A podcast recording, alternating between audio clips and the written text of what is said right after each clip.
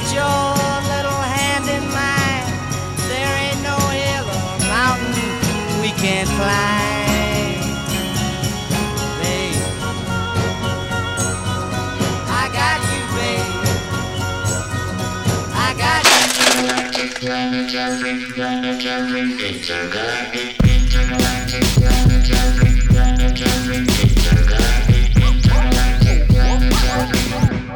Et bonjour à toutes et à tous, vous êtes sur Radio Canus 102.2, la plus rebelle des radios, pour pas les congrès de futurologie, mais la crypte sonore numéro 2, concept créé par Maxime Vatopoulos, ici même. Bonjour Maxime. Salut Jal, comment ça va ? Ouais, ça va bien, écoute, ça fait plaisir de t'avoir de nouveau ici. Merci, suite au mois dernier. Eh ben Max, c'est ton émission. Oui. Je vais être là derrière ce soir on va dire, pour te laisser tout simplement conduire cette émission, mais je serai bien entendu, je participerai de temps en temps, mais c'est un plaisir de te laisser l'antenne aujourd'hui. Eh ben avec plaisir, et comme on avait discuté lors de la dernière émission, on s'est dit que c'était cool d'avoir un ou une invitée pour les prochaines émissions. Et donc on a l'honneur aujourd'hui d'accueillir Théo Rouzik, un très bon ami depuis maintenant quelques années, donc qui est tu fais de l'interprétation. Bah, salut Théo. Salut aussi, bonjour Théo. Merci de m'avoir invité du coup à l'émission aujourd'hui, c'est vraiment un plaisir.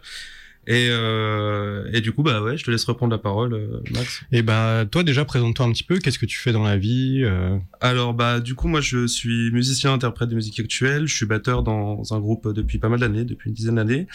Puis à côté de ça, du coup moi je suis en master de recherche donc en sciences de l'information et de la communication, donc à Lyon 2.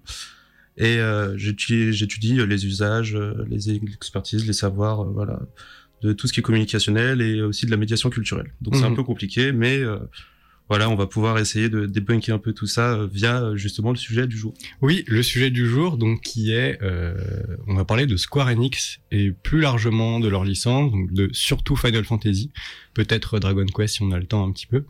Et en fait, moi j'avais grave envie de t'avoir sur cette émission parce que l'année dernière, t'as terminé ta licence et donc t'as fait un mémoire sur Square Enix en fait. Ouais, voilà, exactement. Du coup, moi, je terminais donc ce petit parcours et on avait du coup un peu de recherche à faire et je voulais traiter un sujet de cœur et quoi de mieux que traiter Final Fantasy, le jeu qui m'a fait aimer les jeux vidéo. Et qui a marqué plusieurs générations. Qui a marqué plusieurs générations et c'est un peu le sujet d'aujourd'hui parce que du coup, il y a 2 ans est sorti le remake de FF7.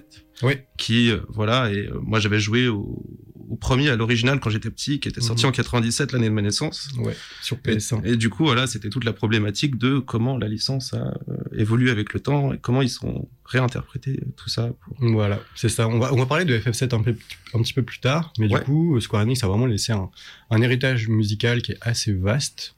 Et donc, on va essayer de voir un petit peu comment... Le studio a su adapter sa direction musicale aux différentes générations de public.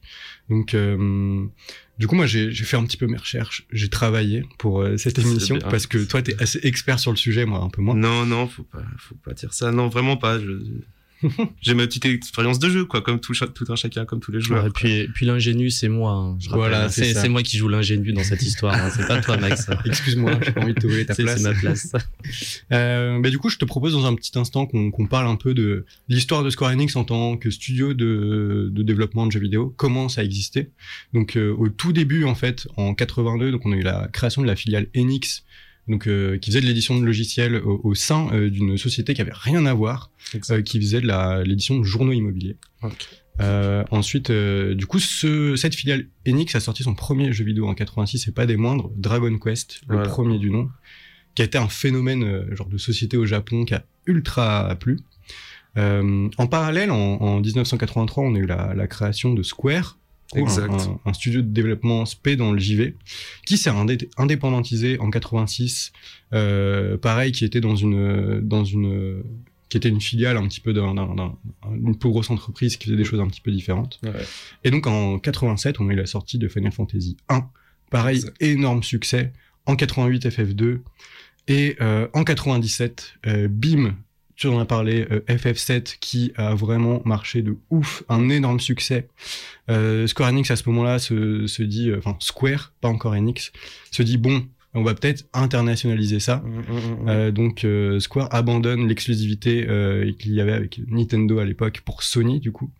Donc et là après 2003, ça continue. Là on a la fusion de Enix qui en parallèle fait les Dragon Quest et du coup de Square qui devient Square Enix, boum, l'explosion. Ouais, voilà. Et là c'est le succès après Ouais, voilà. Et puis moi je pense que c'est aussi important de contextualiser du coup pour les auditeurs en fait, il faut bien se mettre dans la tête qu'à la période des années 80-90, la façon de faire un jeu vidéo, c'est artisanal.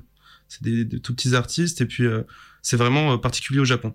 Mmh. C'est des filiales qui sont implantées sur leur territoire et en fait, c'est vraiment en Europe, c'est quelque chose qu'on connaît pas le JRPG, le RPG, le role-playing game. Qu'est-ce que c'est un RPG déjà? Un RPG, on en avait parlé un petit peu sur le précédent podcast, sur la précédente édition avec les MMORPG. Donc un RPG, c'est un role-playing game. C'est comme les jeux de rôle qu'on a l'habitude, genre Donjons et Dragons, etc. Mais adapté aux jeux vidéo, où on a un personnage, on monte des niveaux, on compare des quêtes, des histoires. Et donc qu'est-ce que c'est la différence d'un JRPG du coup?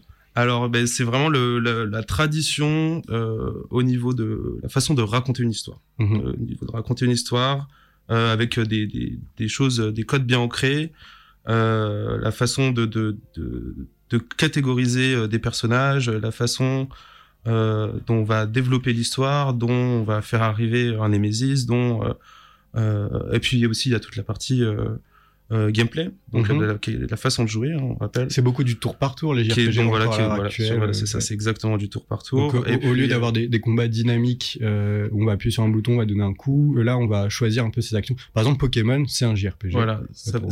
À l'époque, le JRPG, ça se présente un peu comme un jeu de plateau où chacun joue, donc on joue contre l'ordinateur, puis l'ordinateur joue à son tour, et puis finalement, la main nous revient, et puis on fait en conséquence de la situation. Et donc voilà, c'est alors il y aurait plein de choses à définir par rapport au JRPG, mais en globalité c'est un peu ça. Et donc on a le RPG, le JRPG, c'est vraiment la patte japonaise quoi. Et du coup aujourd'hui on va parler majoritairement d'un JRPG qui, on le rappelle, a marqué plusieurs générations. Donc c'est Final Fantasy. Donc Final Fantasy, toi comment est-ce que tu pourrais assez rapidement définir cette licence? Qu'est-ce que c'est l'âme de Final Fantasy? Pourquoi ça a autant marqué les esprits? Qu'est-ce qui un petit peu englobe tout ça? Je sais que c'est un exercice pas facile de résumer ça rapidement, mais pour toi qu'est-ce que représente Final Fantasy en tant qu'individu? Pour moi Final Fantasy c'est vraiment des vendeurs de rêves et de magie. C'est vraiment, c'est là-dessous ils sont très très forts. Ils arrivent à prendre le joueur, le spectateur, l'emmener dans une autre dimension, qui est leur univers, celui qu'ils ont créé, et le marquer à jamais. C'est vraiment là où ils se démarquent de plein d'autres producteurs de jeux vidéo dans le monde entier. Et voilà, c'est vraiment des créateurs d'histoire, donc c'est très empreint de cinéma, c'est très empreint de littérature, c'est très empreint de contes qui viennent de partout et d'ailleurs. Et voilà, c'est pour moi comme ça que je définis la licence. Si vous avez envie de faire partie d'un film, vous jouez à du JRPG. Bah en fait, c'est là, moi je rajouterais à ça, c'est que quand même le jeu vidéo, il y a un youtubeur qui s'appelle Nostalgeek qui a sorti une super vidéo qui remet un petit peu justement en question... à partir de quel moment on peut considérer un jeu vidéo comme étant un art. Et en fait, il y a quand même une partie, une grosse erreur que beaucoup de personnes font, c'est que ces personnes-là vont comparer en fait le jeu vidéo et dire bah maintenant c'est un art parce que ça c'est équivalent à ce qu'on peut voir au cinéma, ce qu'on peut voir sur des peintures, ce qu'on peut voir sur de la musique. Même aujourd'hui, on est plus sur du 8 bits, de la NES, des choses comme ça. Et en fait, l'âme qui fait vraiment un jeu vidéo, c'est l'interactivité qu'il y a entre le joueur et la joueuse avec du coup le jeu vidéo auquel la personne est en train de jouer. Ouais. Et Square Enix, comme leur particularité, c'est que au fil du temps, il y a vraiment ce truc de fan service qui est ultra mis en place, où en fait on a des jeux différents qui sont dans des univers différents, des personnages qui reviennent, mais en fait qui sont pas les mêmes personnages. Ouais, tout à fait. Un petit peu ce truc de cette gimmick ou enfin qui revient un petit peu. Ouais, on a des personnages symboliques quand même. Ouais, voilà. Mais du coup pour rebondir sur ce que tu disais, il y a quelque chose d'intéressant par exemple alors je sais pas trop comment attaquer ce truc là, mais quand on parlait d'interactivité, vraiment c'est la notion de quand on joue. Moi par exemple j'ai incarné Cloud, j'ai incarné Squall, j'ai incarné Tidus, Et quand j'étais gamin, j'étais ces mecs-là, en fait, quand je jouais. C'est ça qui était incroyable. Et au final, d'ailleurs, on peut l'observer, finalement, dans la réalité, parce que tu regardes sur les conventions, les mecs, bah, en fait... 10 ans, 20 ans après, ils sont appropriés et en fait, ils se déguisent en ces personnages-là. En cosplay. Et, voilà, en cosplay, ouais. Tout à fait. Et en fait, voilà, c'est ça qu'ils ont vendu Final Fantasy, quoi. C'est investir, en fait, d'un personnage, quoi. C'est ça qui est fou. Ouais, hein. Complètement. Et du coup, nous, on va, parce qu'on est quand même dans la crypte sonore, l'émission de décryptage sonore. Exact. Et donc, on va analyser tout ce spectre un petit peu de Square Enix après la présentation. Au niveau de la musique, je te propose, Jal, qu'on écoute un premier petit montage d'extrait que j'ai fait. Donc d'une musique qui est parue sur FF3 pour la première fois, composée par Nobuo Uematsu, on va en parler après, le grand, qui s'appelle Eternal Winds, FF3 Eternal Winds. Donc voilà, donc là en fait c'est découpé, en fait il y a eu 9 adaptations et réorchestrations de ce morceau fait par Square Enix. Donc là on va entendre dans un premier temps, on l'écoute et après j'en parlerai.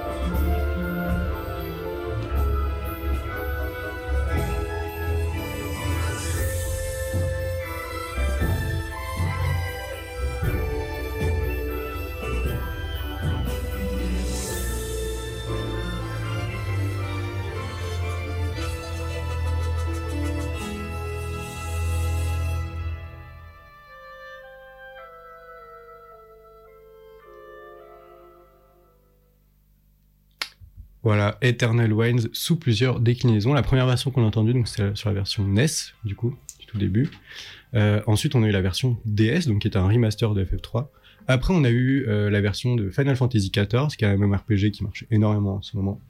Et donc, qui a décidé de réutiliser cette musique avec un peu ce côté nostalgie, quoi. Ça fait plaisir pour les fans de retrouver des musiques de ces jeux d'enfance. Et la dernière version, donc, qui était celle de Distant Worlds 3. On va parler un peu plus en profondeur de Distant Worlds. Qu'est-ce que c'est ? C'est toute une réorchestration symphonique des différents titres de la licence Final Fantasy. Voilà. Du coup, ouais, bah, c'est vrai qu'on peut en parler, puisque en fait, on l'a vécu, nous, en live. Oui, c'est vrai. Ça, c'est notre expérience commune. On peut peut-être partir de là, parce que bah, du coup il y a un an à Lyon, la tournée mondiale par rapport du coup à FF7, le remake qui permet de vendre justement ces albums Distant World qui sont une compilation des musiques de Final Fantasy, voilà, qui sont réorchestrées, qui sont réarrangées, et donc on est allé voir ce concert et c'était tout, on était séduits, quoi. On a un fan service incroyable. En plus, pour l'anecdote, on l'a acheté à la place pendant le Black Friday à 35€, je crois. Voilà, normalement, c'est genre 100€ les places pour ce genre de concert. On n'avait pas les moyens de le faire. Ouais. Et en fait, on était hyper mal placés sur un des rangs les moins attractifs, on va dire, là où t'as la moins bonne acoustique. Et en fait, on arrive et on voit que le rang, il est fermé. Exact. Et donc, les personnes qui travaillent là-bas nous disent en fait, il n'y a pas assez de monde, donc on a fermé ce rang, donc mettez-vous où vous voulez, quoi. Ouais, du coup, on a pu avoir une super place. On a une super 35 bonne place. Moi, j'ai lâché mes petites larmes. C'était incroyable, hein. Plein d'émotions. Et du coup, donc en parlant de Distant Worlds, c'est le genre d'endroit, au-delà d'Internet, où ils vendent ces albums avec tout un merchandising aussi à côté, comme toutes les produits de l'industrie culturelle, mais du coup voilà, c'est décliné sous 4 albums maintenant. Ouais, 4. Il y a peut-être en 5e un jour quand. Ouais, je pense. Donc pour redéfinir un petit peu ce que c'est une orchestration et un réarrangement, donc en fait les morceaux étaient composés originellement pour du coup les jeux vidéo, et en fait il y a toute une équipe du coup derrière qui va s'affairer à réécrire le morceau, le réarranger, le réorchestrer, donc choisir d'autres instruments pour jouer des phrases qui ont été écrites du coup dans la partition originale. Et donc on se retrouve avec quelque chose d'assez nouveau, qui a une ampleur différente, parce que là on est des orchestres où il y a quoi, une centaine d'instrumentistes sur scène. Voilà, c'est ça. Et donc on a vraiment une puissance, enfin on a quelque chose de différent que Nobuo Uematsu qui composait à l'époque sur des petits synthés ou en 8 bits cette musique. Voilà, ça permet de faire revivre en fait. Ouais, tout à fait. Bah, c'est vraiment ça le point saillant, c'est qu'au final l'évolution de l'objet technique fait que maintenant bon, bah, des super bonnes musiques sur des jeux très connus avec énormément de budget et tout. Mais à l'époque les moyens de diffusion en fait il y a les vieilles télé cathodiques via les anciennes consoles ne permettaient pas d'avoir des orchestres avec sans instruments derrière. Et voilà, du coup, il y a tout un travail de réappropriation et de réactualisation par rapport à ce que le public attend. Et en fait, c'est super bien parce que ça nous permet de redécouvrir la licence. Et puis, en fait, finalement, quand on a redécouvert différemment, bah, des fois, on a envie de revenir à ce qui se faisait avant avec les oscillations. Donc, on achète Distant Worlds. Ouais. Et puis, voilà. Et vu que tu parles du coup de FF7, bon, on va en parler là, et puis justement pour un peu montrer tout ce travail qui a été fait, parce qu'en fait Final Fantasy VII, au-delà de faire un simple remake, comme ça peut se faire sur des jeux où il y a un jeu qui est sorti il y a longtemps, on va faire un remake en HD pour une nouvelle génération de consoles, en fait FF7 il y a eu ce parti pris de Square Enix de vraiment faire un remaster, en modifiant des choses, en apportant d'autres, en suivant vraiment cette trame-là et cette envie de faire passer la nostalgie au public sur le premier jeu qui était sorti en 97. Ouais, tout à fait. Le remake, enfin le remaster, il est sorti en... Alors le remaster, il n'est pas encore sorti entièrement parce que du coup, il y a une problématique, enfin ils ont adopté mais ils ont adopté une ligne directrice qui est très particulière, qui est très attachée au cinéma. Ils le sortent en trois opus c'est vrai. Pour refaire toute l'histoire. Le premier est sorti juste avant le Covid, ou au tout début, vraiment, en tout cas... en 2019. Voilà, c'est ça, 2019-2020, vraiment les premières semaines. Et du coup, il me semble que la deuxième partie de l'opus du remaster doit sortir maintenant. Oui. C'est un truc, c'est un peu sur le temps long, ça leur permet de voir comment ça se vend, ça leur permet de voir comment la réception du public. Du coup, voilà, c'est un pari qu'ils ont fait. Qui était très attendu aussi quand même par les fans parce qu'ils voyaient plein de rééditions de jeux sur les nouvelles consoles, mais juste qui n'avaient rien à voir. Ça avait été teasé, il y avait eu pas mal de leaks, puis après finalement ça avait été démenti. Oui. Et puis voilà. Donc des leaks, c'est en gros quand t'as un studio de jeux vidéo qui travaille sur un projet par exemple ou un film et que tout d'un coup je sais pas il y a une personne qui va filmer soit un extrait du jeu ou alors un extrait du tournage et qu'en fait il y a vraiment un truc iconique et ça part sur les internets et du coup là tout le monde s'alarme, ah ouais il y a ça qui est en train d'être fait. Mais du coup pour FF7 moi je propose qu'on écoute pour un peu comprendre ce travail qui a été fait autour du remaster, la réorchestration aussi parce que la musique représente bien ça, qu'on s'écoute un petit extrait. Donc par exemple FF7 Main Theme, donc le thème principal, donc a été composé originellement par Nobuo Uematsu qui est encore le compositeur pilier de la série de Final Fantasy. C'est le phare dans la nuit. Et donc il a fait tout un travail avec Masashi Hamauzu qui est du coup un autre compositeur de Square Enix sur Final Fantasy 7.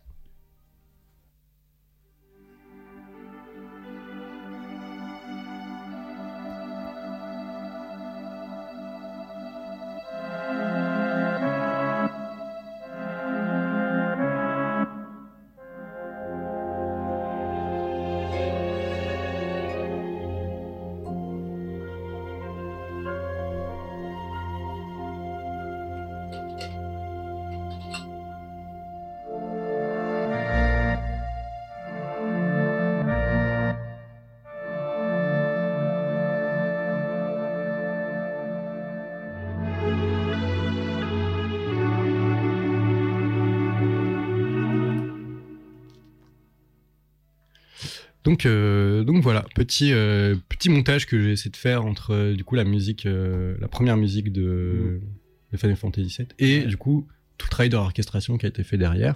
Ouais. Du coup, tu nous as fait un petit medley de ce qui se faisait avant et de ce qui se fait maintenant, du coup, qui est un pot pourri, hein, on rappelle. Donc, oui. Déjà là, on peut quand même noter une différence, c'est en fait au niveau des d'utilisation des instruments. Dans la première version, on est sur, il y avait quand même beaucoup moins de moyens de production, beaucoup moins de moyens, exact. Mais par contre, au-delà du manque de moyens, on avait affaire à des passionnés, des experts de musique, surtout au Japon où c'était des mecs qui se prenaient la tête, qui avaient des connaissances dans le classique, qui avaient des connaissances dans la musique électronique. C'était un peu des inventeurs, des bidouilleurs en tout genre. Du coup, ils faisaient des tests et puis au final, c'est des trucs excellents, quoi. Enfin, c'est des mecs qui avaient des connaissances plurielles dans la musique et en fait, même s'ils travaillaient, ils donnaient un résultat qui était celui qu'on connaît sur les anciens opus. En fait, 80% du travail de composition était fait pour les mecs qui ont repris et qui ont derrière réarrangé, réorchestré et du coup qui ont sublimé en fait au final les œuvres de Nobuo Uematsu. Mm-hmm. Et voilà, ouais, c'est un peu ce truc là qui s'est passé, quoi. Ouais, complètement. Moi je propose qu'on écoute un autre extrait qui est celui de FF7, le Battle Theme. Là aussi on se rend bien compte du coup un petit peu de cette différence. Là c'est vraiment les musiques iconiques de Final Fantasy. Ouais. C'est des choses qu'on retrouve dans tous les opus. Enfin, en fait il y a vraiment des codes pour entrer un peu plus dans le sujet de la musique. Et puis toi t'es joueur aussi, donc tu connais bien. Il y a vraiment des passages emblématiques musicaux qui sont les musiques de victoire, qui sont les musiques de combat, qui sont les passages d'exploration, qui sont, on va en parler tout à l'heure peut-être un peu, le moment du bal. Et il y a comme tout le temps comme ça des codes que les joueurs attendent et que en fait les joueurs retrouvent parce que Square Enix a tout à fait bien compris, leur produit. Voilà, donc on s'écoute ça complètement. Les musiques de combat.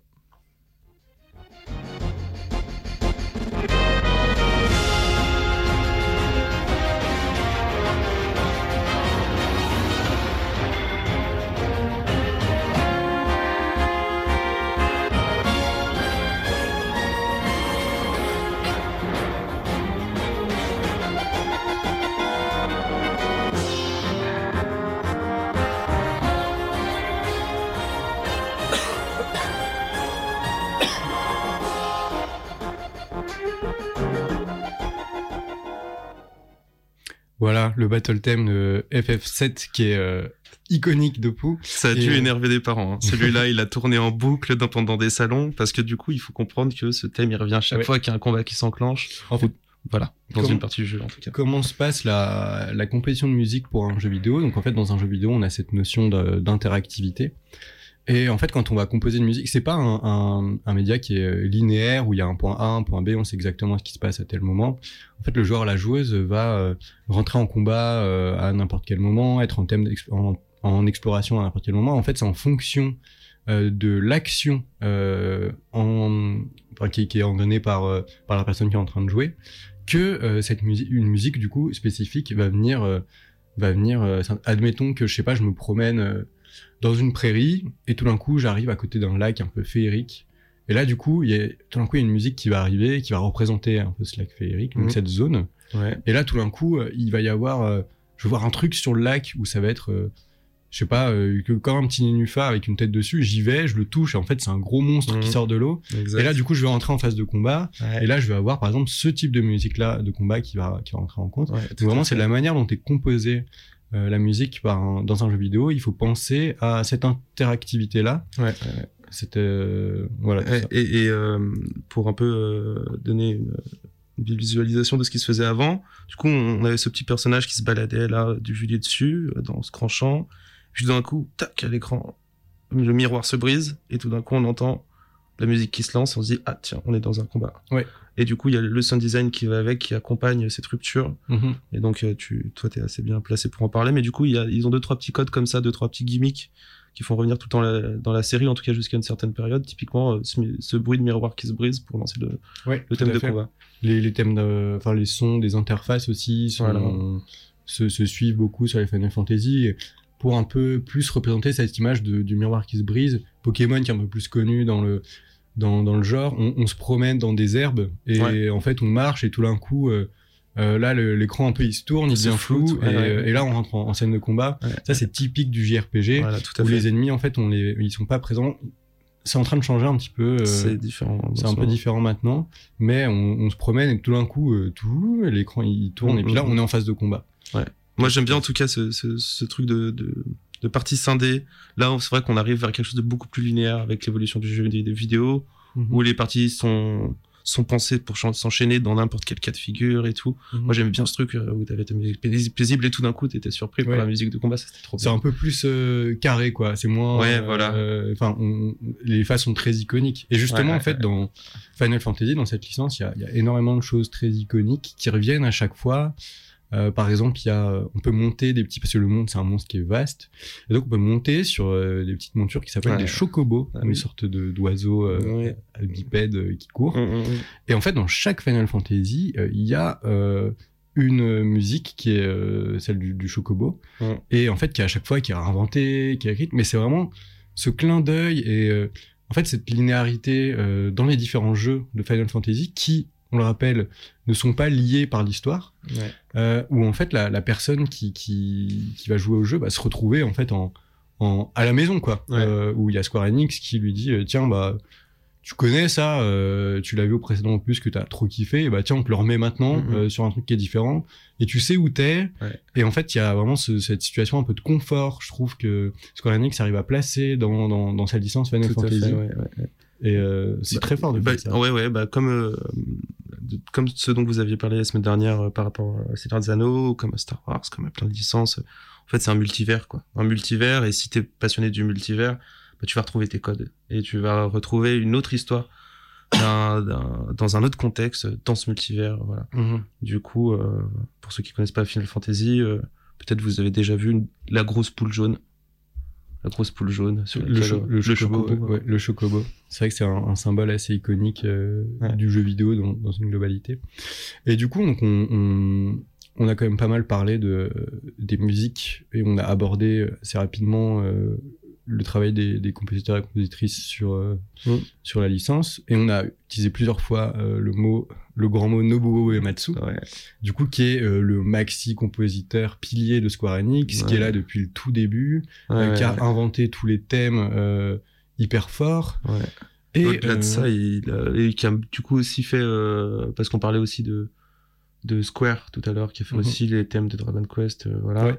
Et puis, au-delà de la musique au Japon, enfin, c'est un mec qui est reconnu partout dans le monde. Du coup, Dragon Quest et Sugiyama. C'est Koichi Sugiyama qui a vraiment composé tout Dragon Quest. Ah oui, d'accord. Mais du coup, c'est un peu les deux mêmes, en fait, sur leur licence. Voilà, Dragon Quest, c'est Koichi Sugiyama et... ah oui, c'est le duel, quoi. Ouais, Final Fantasy, c'est Nobuo Uematsu. Et donc, en fait, pourquoi moi je trouvais que c'était intéressant que tu viennes, parce que au-delà de parler simplement de Square Enix, il y a quand même une certaine évolution des jeux, parce qu'aujourd'hui on a le 15e donc FF15 qui est sorti, là il y a le 16 qui est en préparation, on a déjà été teasé, trailerisé là-dessus, donc ça fait beaucoup de jeux. Comment est-ce qu'on rentre pas dans un truc un peu des fois rébarbatif habituel? Et donc, moi, j'ai sélectionné deux petits extraits de Final Fantasy XV, donc de Nobuo Uematsu. En fait, on a vraiment Nobuo Uematsu sur son côté iconique, sur ce qu'il sait faire. Et en fait, enfin, c'est vraiment ce sur quoi on l'attend. Donc, et c'est un peu la base de Final Fantasy en termes de musique orchestrale. Et après, on va pouvoir écouter du coup un petit peu ce qu'ont pu faire les autres compositeurs et compositrices du coup de la licence pour voir comment les choses ont évolué. Donc moi, je te propose déjà qu'on écoute pour l'instant FF15 Valse di Fantastica.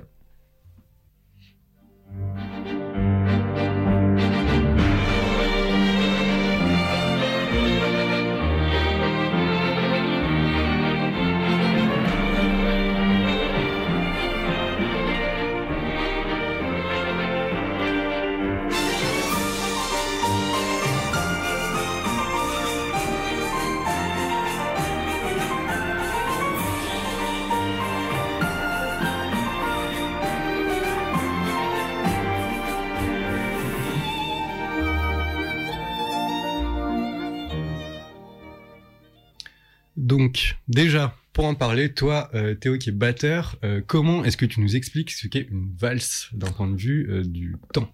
Alors, si j'ai des amis qui m'écoutent, ça va les faire beaucoup rire parce que voilà, souvent j'explique un peu tout ce qui est métrique et tout. Une valse, c'est ternaire.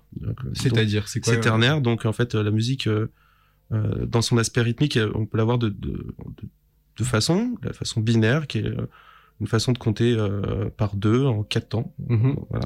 Beaucoup de musiques sont composées en quatre temps, d'ailleurs, voilà, surtout en Occident. Surtout en Occident, on est très empreint de ce truc-là. Et puis, il y a aussi en Occident, aussi on l'a utilisé dans la musique justement d'orchestre au 19e et au 18e, le ternaire, qui est en fait une façon de compter en six temps, ou alors en trois temps. Ouais. Du coup, qui est très lié, du coup, en Europe à la danse, à la valse. Mmh. Voilà, donc, en gros, qu'est-ce que ça fait du 4 temps? On va compter ces mesures sur 1, 2, 3, 4, 1, 2, 3, 4. On va prendre. Ça, c'est du 4 temps. Ouais, ouais. Une valse, c'est 1, 2, 3, 1, 2, 3, 1. Voilà. 3, voilà, c'est avec, du coup, c'est une façon de sentir la musique différemment et c'est surtout une façon de l'écrire différemment. Mmh. Donc voilà, au-delà de la signature rythmique en fait finalement des morceaux, j'ai quelque chose sur lequel je voulais revenir en fait dans tout ce qui est rythmique des musiques de Final Fantasy, c'est les marches. Il y a beaucoup de marches à la caisse claire. C'est-à-dire des marches. Alors des marches, ça vient en fait de l'utilisation de la caisse claire militaire. Les marches militaires, ouais. Des marches militaires, voilà, c'est ça. Ouais. C'est une pratique qui est très répandue aux États-Unis, nous on connaît pas trop parce que c'est vrai qu'on n'a pas cette culture-là, mais il y a beaucoup de gens qui vont dans des clubs et qui pratiquent en fait cet instrument qui est un tambour à l'image des gens. Ouais. Et voilà, en fait, c'est juste... même on voit ça sur des fanfares où en fait voilà, c'est exactement. C'est vrai que ça vient de la marche de fanfare à la base, mais bon, on se l'est quand même réapproprié tout à fait populaire parce que et du coup quand même contrairement à plein de musiques contemporaines, de classiques, c'est vrai que Nobuo Uematsu, en tout cas dans Final Fantasy, lui, il utilise beaucoup ce truc-là. Mm-hmm. Ça lui permet de donner du rythme, ça lui permet d'avoir un timbre différent d'instrument, parce qu'en fait, ça permet d'avoir un peu ce grain, quoi, qui permet que ça soit pas trop rêveur, ça soit pas, on est dans l'action, quoi, avec de la marche, quoi. Et encore une fois, c'est un compositeur de musique de jeux vidéo, et donc du coup il y a ce côté interactif aussi avec la personne. Et des fois il y a des scènes où on rêve, mais il y a aussi de l'action. Donc du coup, exactement, l'utilisation de caisse claire ou de rythmique qui vont être assez marquantes vont permettre de maintenir un peu ce timbre d'action, même si on se retrouve face à une scène qui est assez où il y a de l'émotion, ce genre de choses, mais le danger est pas loin. Hein, exactement. Exactement. Puis après, il y a les classiques qu'on retrouve, les timbales, les cymbales, puis après d'autres percussions qui sont celles qui sont mélodiques. Hein. On a plein de marimbas, des vibraphones, des xylophones. Les marimbas, c'est les petits. Voilà, les pianos en bois. Hein, voilà, avec en bois, on tape dessus avec des touches, des baguettes, exactement, des lames de bois ou des lames de métal différentes. Mm-hmm. Du coup, bon, voilà, c'est vrai que, en tout cas, à mon sens, moi, en tant que personne qui suis batteur et qui fait un peu de percussion, Nobuo Uematsu, c'est quelqu'un qui s'y connaît très, très, très, très bien en rythme. Je dirais que c'est vraiment un musicien complet. Alors, il travaille sur ordinateur, c'est à croire que... On pourrait croire qu'il joue de la batterie, ce type, ou qu'il joue en orchestre, plein de percussions. C'est... Peut-être. Hein. Moi, je connais pas sa pratique. J'aimerais bien lui fumer une petite cigarette avec lui pour en parler. Mais bon. Et du coup, Valse di Fantastica. Donc moi, je l'ai sélectionné parce que c'est un morceau assez iconique de ce que peut faire Uematsu. Donc les valses, c'est un truc assez présent dans Final Fantasy. Final Fantasy, c'est des histoires où il y a deux protagonistes et il y a souvent un petit peu ce truc qui rame, même si c'est des histoires différentes, des univers différents.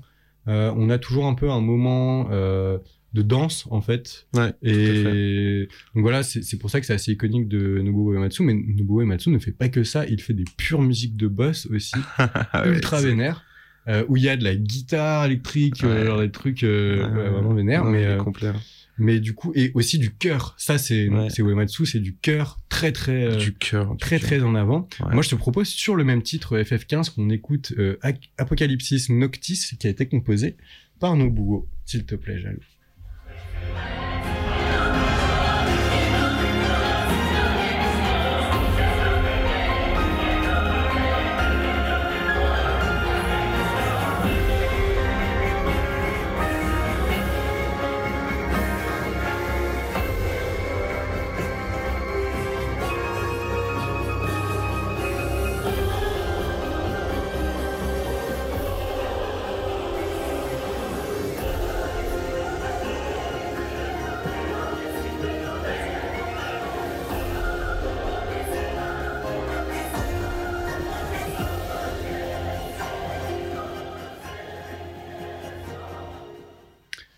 toi là, quand t'es dans ton jeu, t'arrives au boss final et que t'as cette musique, franchement, t'es... Ah ouais, non mais moi de toute façon j'ai une pratique de je suis tellement concentré à jouer que là j'ai plus la musique en tête. Là faut que je le démonte le boss. Hein. Ouais. Ouais, je pense plus à la musique. Non mais ce que je veux dire c'est que ça accompagne vachement cette action hyper épique.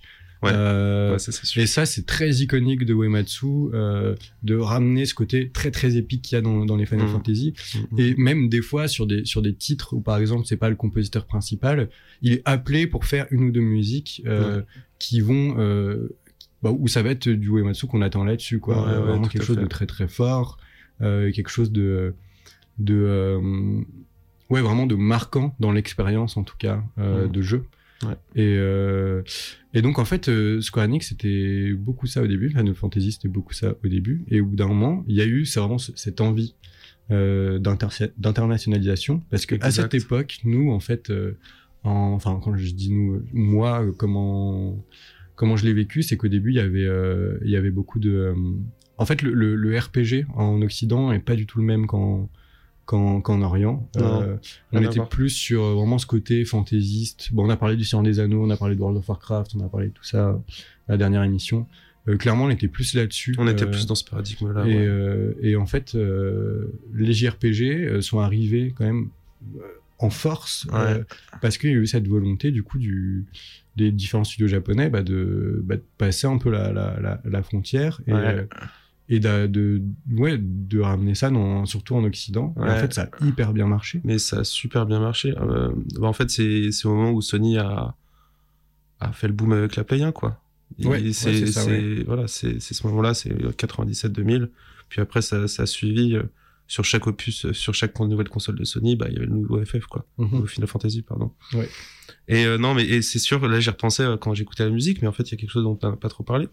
C'est que aussi Final Fantasy, du coup, c'est aussi une histoire d'amour. Et à la différence de plein de jeux vidéo de l'époque, c'est des jeux vidéo qui parlaient aux filles, qui parlaient aux femmes. Et ça, c'est vraiment quelque chose de très très fort parce que il y avait de la baston, mais il y avait de la baston aussi qui était adressée à des nanas parce qu'on se battait avec des nanas, mais on se battait aussi avec des mecs, mais on se battait pour des femmes, on se battait pour des hommes, on se battait pour des gens. Et il y avait pas plein de clichés. Un peu passé que maintenant c'est vrai que sur Final Fantasy t'as des personnages très forts peu importe leur genre en fait et c'est des jeux qui sont où en fait t'as toujours eu au contraire de ce qu'on pouvait avoir en Occident sur des RPG, les JRPG il y a quand même ce truc où en fait les personnages sont pas du tout on est loin d'un truc ultra gentrifié où, tout à fait.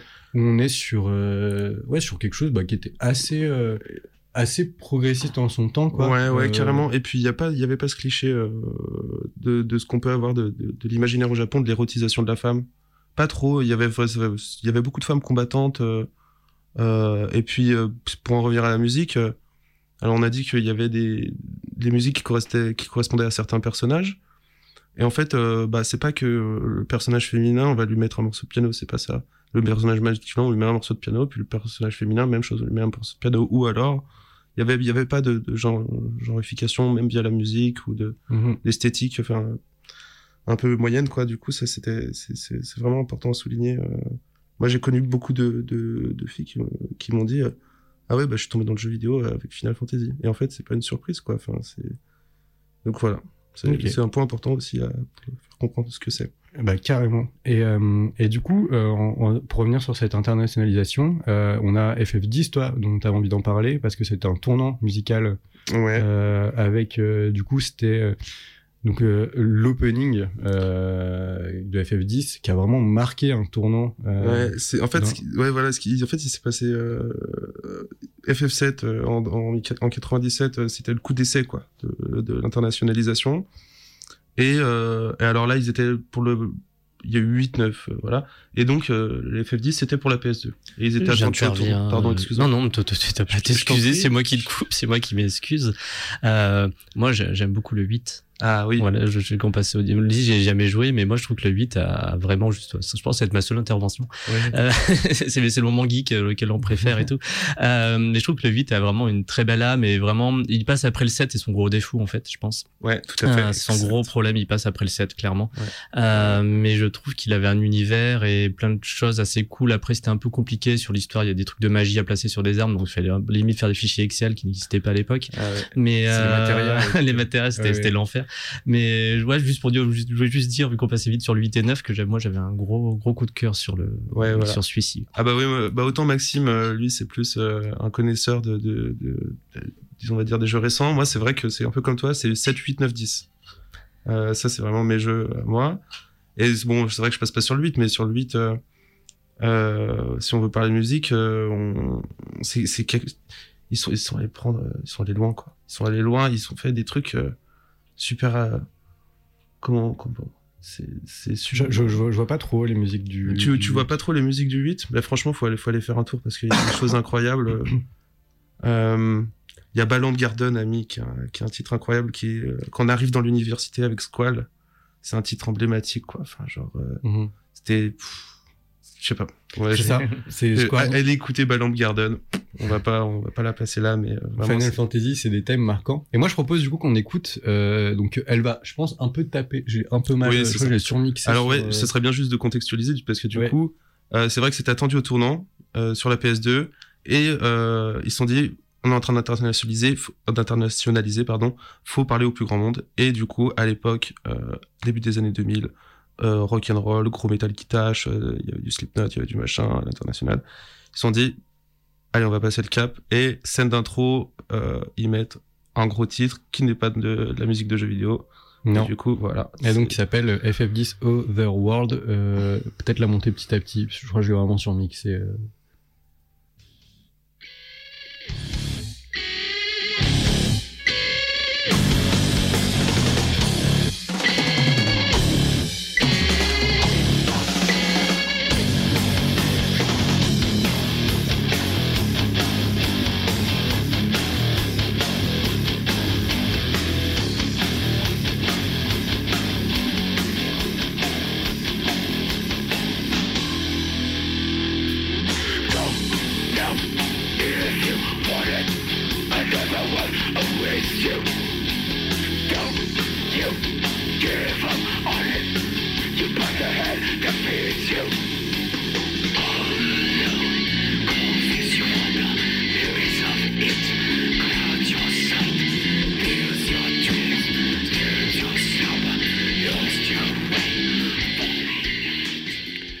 Voilà, ce titre Otherworld qui a été produit par Nobuo Uematsu et parce qu'il est aussi très fan de métal en vrai. Enfin, ouais.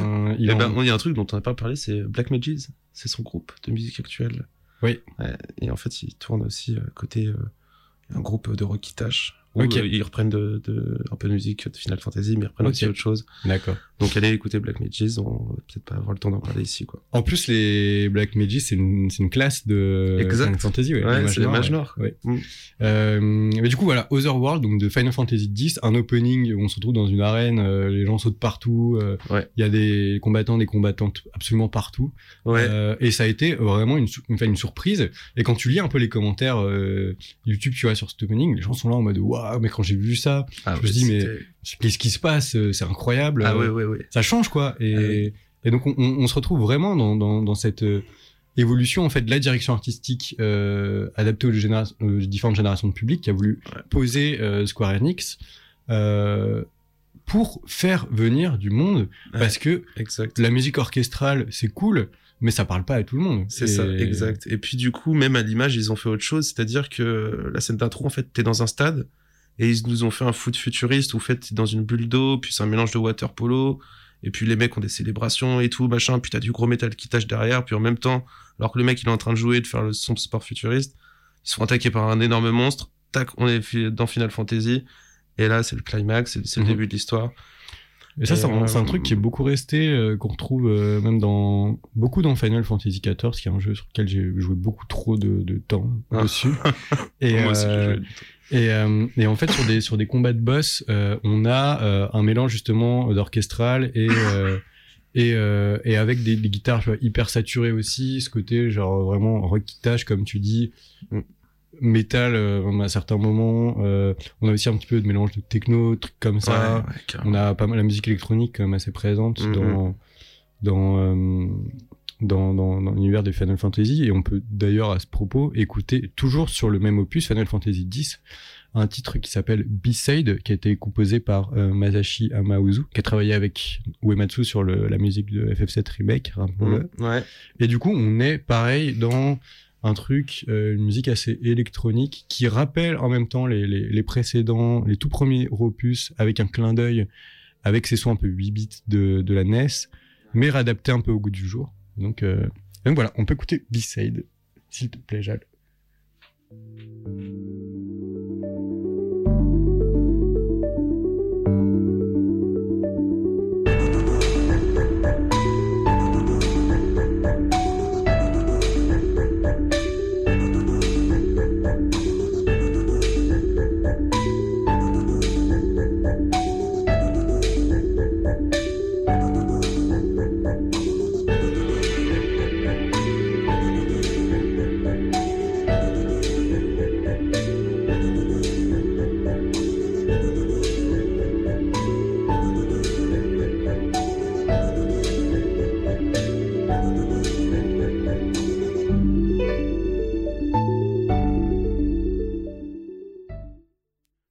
Donc là, on voit bien qu'on est quand même un petit peu loin de ce qu'on a écouté avec les morceaux de Uematsu, donc la valse et puis la musique de boss.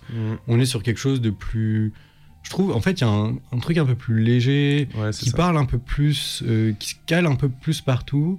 Et on a vraiment ce sentiment de je sais pas, de sortir un peu de cette zone de confort de fantasy, mais tout en y restant. Je sais pas trop comment définir ça. Tout ça. En fait, il y a une, pour situer les gens, se passe à un moment où il y a cette musique, t'es dans les Caraïbes, quoi. Enfin, c'est pas la Caraïbe, mais t'es sur une plage au plein milieu de l'océan, puis en fait, tu rencontres des mecs qui jouent à ce fameux sport, au pitball, et donc tu sors en fait des schémas traditionnels du JRPG, quoi. Le magicien blanc, le magicien noir et tout... Et t'as ce mélange de piano, donc truc assez symphonique et tout. Puis avec cette musique électro, tu sens que t'arrives dans un autre univers en fait. Et du coup, on sent, c'est vraiment entre l'héritage d'avant, quoi. Et puis les nouveaux formats musicaux, les nouvelles façons de raconter l'histoire, les nouveaux endroits du monde que en fait Final Fantasy explore, quoi. Les nouvelles esthétiques. Et du coup, il y a l'arrivée de ces instruments électroniques, quoi. En tout cas, percussifs. Voilà, qui sont vraiment cool. Moi, je trouve qu'ils marchent super bien, quoi, et qui font pas rupture avec la dimension un peu de rêve du truc. Je trouve que ça s'incorpore super bien. Quoi. Complètement. C'est un marquage trop fort, quoi. Et puis on le ressent aussi pas mal. Du coup, moi, je trouve beaucoup plus sur Final Fantasy XIV, pour lequel du coup Masayoshi Soken a composé. À la suite, quand on met bout à bout ces musiques, je crois qu'il y en a pour 5 heures de musique, si ce n'est plus. Il y a un travail faramineux, quoi. Ouais, il y a un énorme travail derrière. Et en fait, du coup, je trouve que ce jeu en fait montre bien quelle a été l'évolution musicale de la licence, parce que on a du Uematsu un petit peu quand même. On a quelque chose qui s'en rapproche. Tout petit peu. On a plein de choses. Et puis et ouais, non, c'est autant on va passer par exemple sur une extension qui s'appelle Stormblood, qui se passe du coup en Orient. Là du coup on va avoir des zones qui vont être assez marquées de l'époque féodale en Chine, en Mongolie aussi. On a aussi là sur la dernière extension on a toute cette culture un peu plus autour de l'Inde.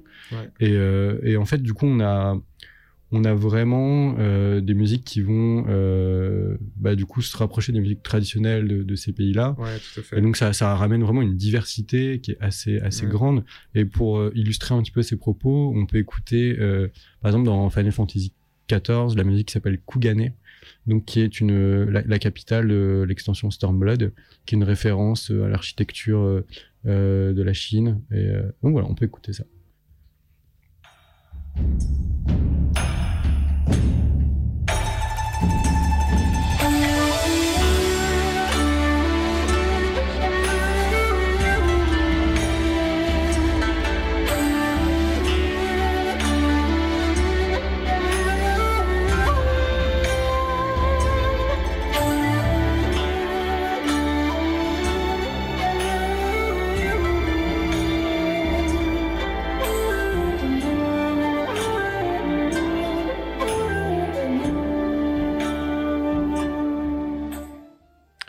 Donc là, clairement, on voit où est-ce qu'on est, tu vois, avec c'est l'utilisation de ces instruments traditionnels, du coup. Ouais, ouais. Et non, je trouve que c'est vraiment un point qui est marquant, et c'est bien que Square Enix ait pris une direction, justement, dans cette optique de... D'internaliser leur titre, en fait, du coup, de le faire aussi d'un point de vue musical, en fait, ça se ressent. Ouais. Que...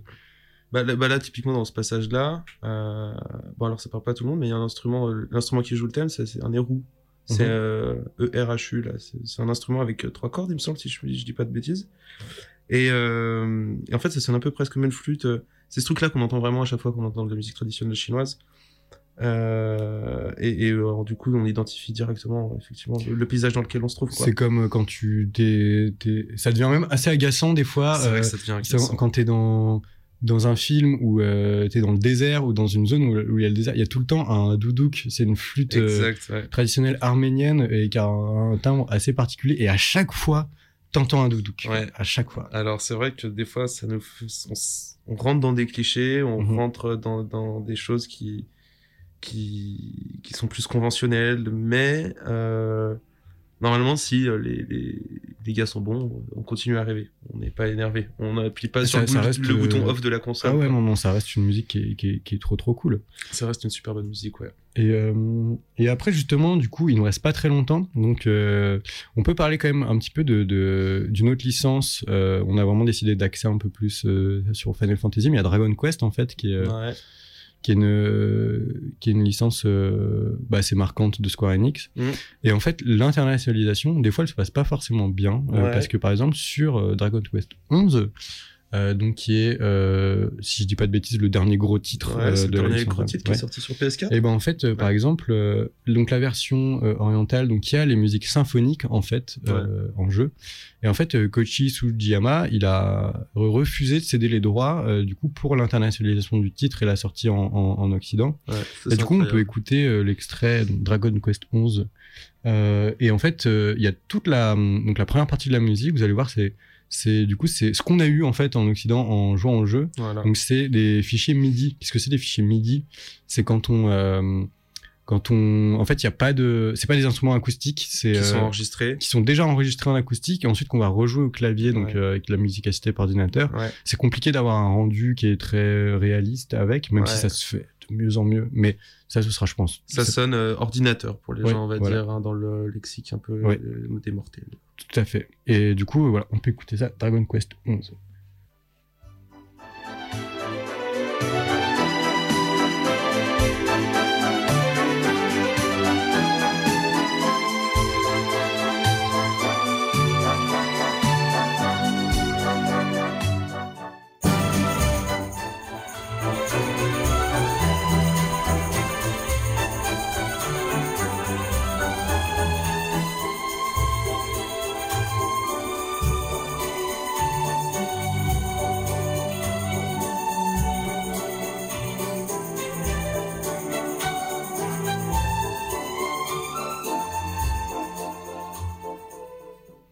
La différence, elle est quand même flagrante, quoi. La différence, elle est flagrante. Et d'ailleurs, c'est bien qu'on passe ça, parce qu'en fait, ça amène une autre problématique qui est, c'est pas tellement Square Enix, mais en fait, c'est vrai que des fois, on a un peu ce discours-là des gens qui se disent, ouais, maintenant, avec la technologie, maintenant, avec tout l'outil musical, plus en jouer d'instruments. Mais en fait, non. Là, vous vous rendez bien compte de qui fait encore que des musiciens sont importants, des gens qui savent pratiquer l'instrument.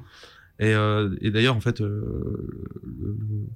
le meilleur résultat qu'on peut avoir, c'est au final, c'est Final Fantasy, ou en tout cas quand il y a un mélange de ces pratiques de l'outil numérique et des gens qui jouent de la musique derrière, enfin on arrive à des résultats incroyables. Mais voilà, Dragon Quest, c'est un exemple où en tout cas on se dit, ah bah tiens, quand c'est que du numérique, putain, ça sonne quand même pas pareil que ouais. Et puis en plus là d'autant la déception elle a été plus grande, on l'a fait tous les deux, et moi je t'avais dit genre, ouais, la musique elle est quand même bizarre, et en fait c'est après en faisant des recherches que j'ai vu qu'il avait pas cédé les droits, alors que par exemple pour Dragon Quest 8, donc il y a un jeu qui a marqué aussi énormément de monde, qui était sorti sur PS2, moi je crois que c'est le jeu avec lequel j'ai découvert vraiment ce qui était un JRPG, enfin où j'ai passé 350 heures dessus, genre un truc comme ça. Et on peut écouter, si tu veux, Jal, donc c'est Dragon Quest 8. Et en fait, là, du coup, il a cédé les droits à l'international et on a eu un jeu avec des musiques magnifiques que voici. Qui est devenu emblématique, quoi. Ouais.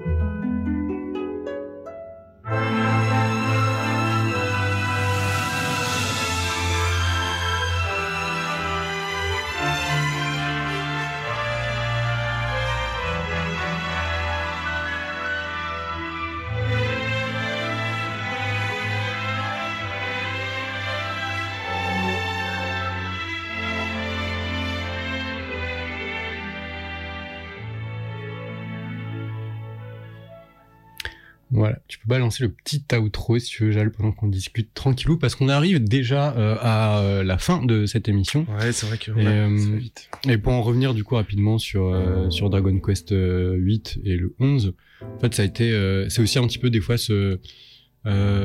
comme quoi c'est pas toujours évident de composer de la musique pour un jeu. Il y a aussi des soucis de droit qui rentrent en compte. Ouais.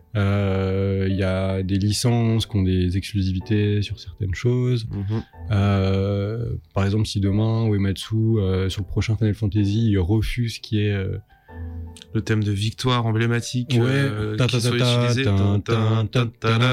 ou même le prélude là où t'as la harpe un petit peu qui va jouer, ou tous ces trucs, bah en fait ça peut arriver, et c'est en ça qu'une licence elle tient.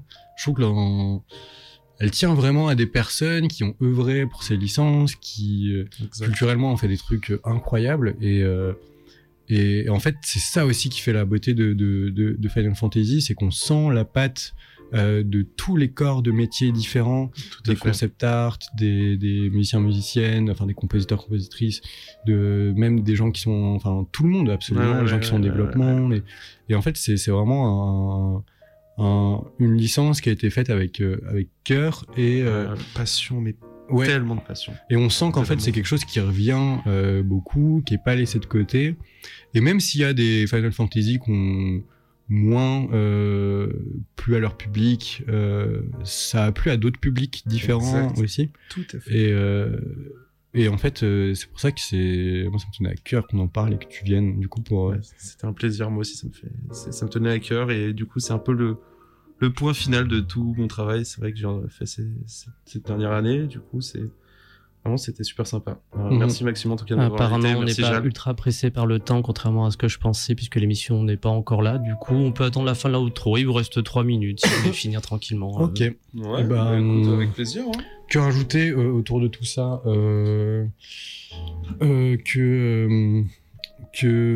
ouais, alors un jeu, moi je trouve que si jamais il y a des personnes qui sont curieuses, qui n'ont jamais joué à Final Fantasy, toi tu conseillerais quoi comme jeu? Pour toi c'est quoi la bonne introduction à Final Fantasy? Ouais, alors ça dépend de l'expérience qu'on a du jeu vidéo. Si on n'est pas trop un expert de rétro gaming et tout machin, commencez par le 13.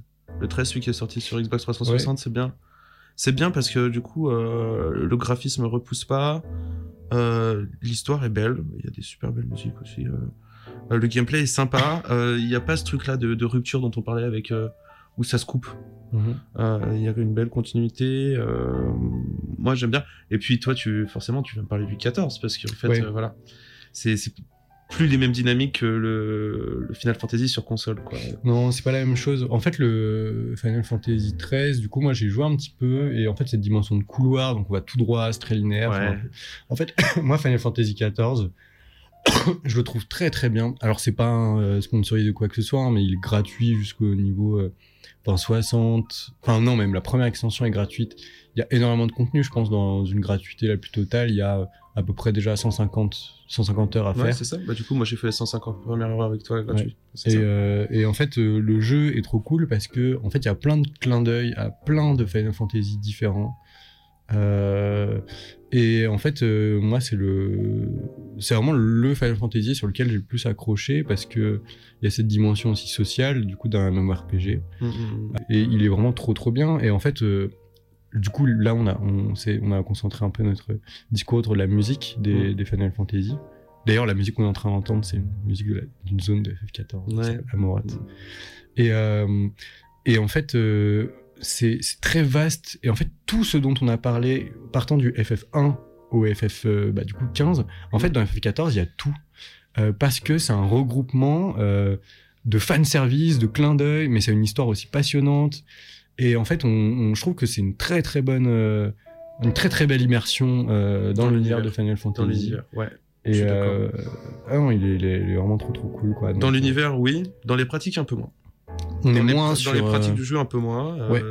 Mais en fait, on peut soit attaquer Final Fantasy par la console, soit par le MMORPG et l'ordinateur. Et aussi, je vous conseille, si vous aimez pas trop les jeux vidéo, d'aller juste écouter de la musique de Final Fantasy, ouais. Disponible partout en fait, sur toutes les plateformes de streaming, sur YouTube et vous allez vivre sur Spotify. Il y a tous les Distant Worlds dont on parlait, donc qui sont tous les disques de réorchestration, d'écriture, ouais. Tout est disponible et c'est vrai que c'est des musiques qui sont trop cool, quoi. Et je pense que ce sera le sujet d'une prochaine émission, je sais pas quand, mais vraiment de parler de la musique orchestrale japonaise parce qu'elle a ses codes. Il y a vraiment, dans les thèmes, on est sur quelque chose... Je pense par exemple à Joe Hisaishi qui a composé les musiques de Ghibli. Oui, tout à fait. Je pense à... du coup, là, on a parlé de pas mal, mais... il y a aussi d'autres licences de Square Enix qui sont importantes, Kingdom Hearts, Nier... Puis le mélange avec Disney, Kingdom Hearts, tu vois, il y a beaucoup de choses à dire au niveau de la musique. Ouais. Et tout ce qui est l'utilisation du piano. Là, on a écouté plein de morceaux. Chaque fois, il y a le piano qui revient, et ça, dans la musique japonaise, il y a une dimension... piano, alors là faudrait que t'invites un pianiste parce que moi je suis pas pianiste mais voilà, qui pourrait peut-être mieux t'en parler. Ouais, carrément. Et ben on va rendre l'antenne, l'heure est venue. Tout à fait. Et ben Maxime, merci beaucoup, merci aussi à toi Théo de nous avoir rejoints ce soir. C'était un plaisir. Ouais. Merci beaucoup. Que dire d'autre, en tout cas c'était la deuxième émission des Cryptos Sonores, surtout dans un petit mot ensemble. Tout à fait, merci à toi Jal pour la technique, merci Théo d'être venu, puis merci à toutes et tous de nous suivre, on espère que ça vous intéresse en tout cas et qu'on arrive à vulgariser des choses. Eh ben super, donc vous étiez sur la deuxième crypte sonore présentée par Maxime Vatopoulos, a.k.a. Bluebloux. Bluebloux, j'ai du mal à expliquer, je le dirai à chaque émission, ça va devenir un petit truc qui revient. Et donc proposé par l'équipe de programmation du festival Les Intergalactiques sur Radio Canus 102.2, la plus rebelle des radios.